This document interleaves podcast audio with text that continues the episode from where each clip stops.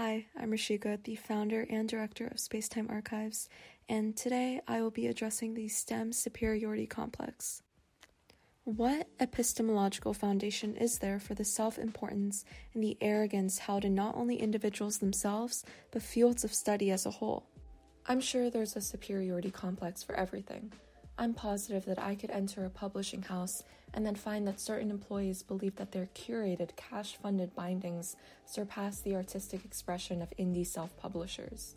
I'm aware that if I took a diversion through Silicon Valley, I would come across people who saw their companies as the pinnacle of achievement and believe that those with less wealth enjoy being lazy and ineffective.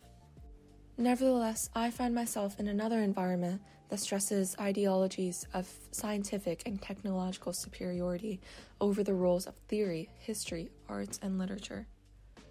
The STEM superiority complex is not simply a societal afterthought or a consequence of repeated success by scientific visionaries. No, it's a continually calculated and reinforced construct underpinned by the desire for capital and advancement. STEM is practical and marketable. Leaders, employers, and innovators know it. As the path to confronting real world issues, fostering the strenuous tasks of mathematical computation and physical sciences is idealized and admirable. Most of all, it's reputable.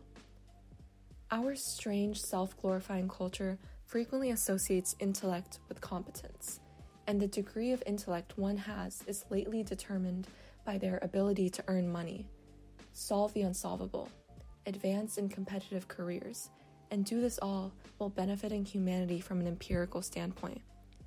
Through the decades, the centuries actually, of circulating this belief, a rather intentional devaluing of non STEM fields has followed, lending to the impression that those who choose to pursue studies that are deemed less concrete lack the capacity to do anything else.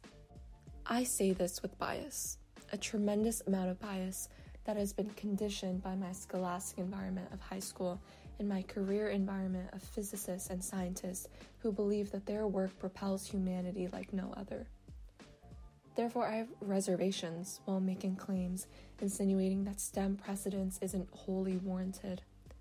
I believe that we cannot overstate the involvement of programming in developing our automated systems or the contributions of radiation proton therapy in addressing cancerous tumors. I cannot fully repress my belief that the fundamental works in physics form the foundation of philosophy, or that technological innovation isn't enabling the success of business and literature. I find that valuing the practicality and the prestige of science is justified. What I can't rationalize is the harmful propagation of the ideal that humanities and social sciences are somehow less significant or relevant to the difficulties that our society faces. Well, I guess we just addressed the STEM superiority complex. This is Rishika from Spacetime Archives, signing off.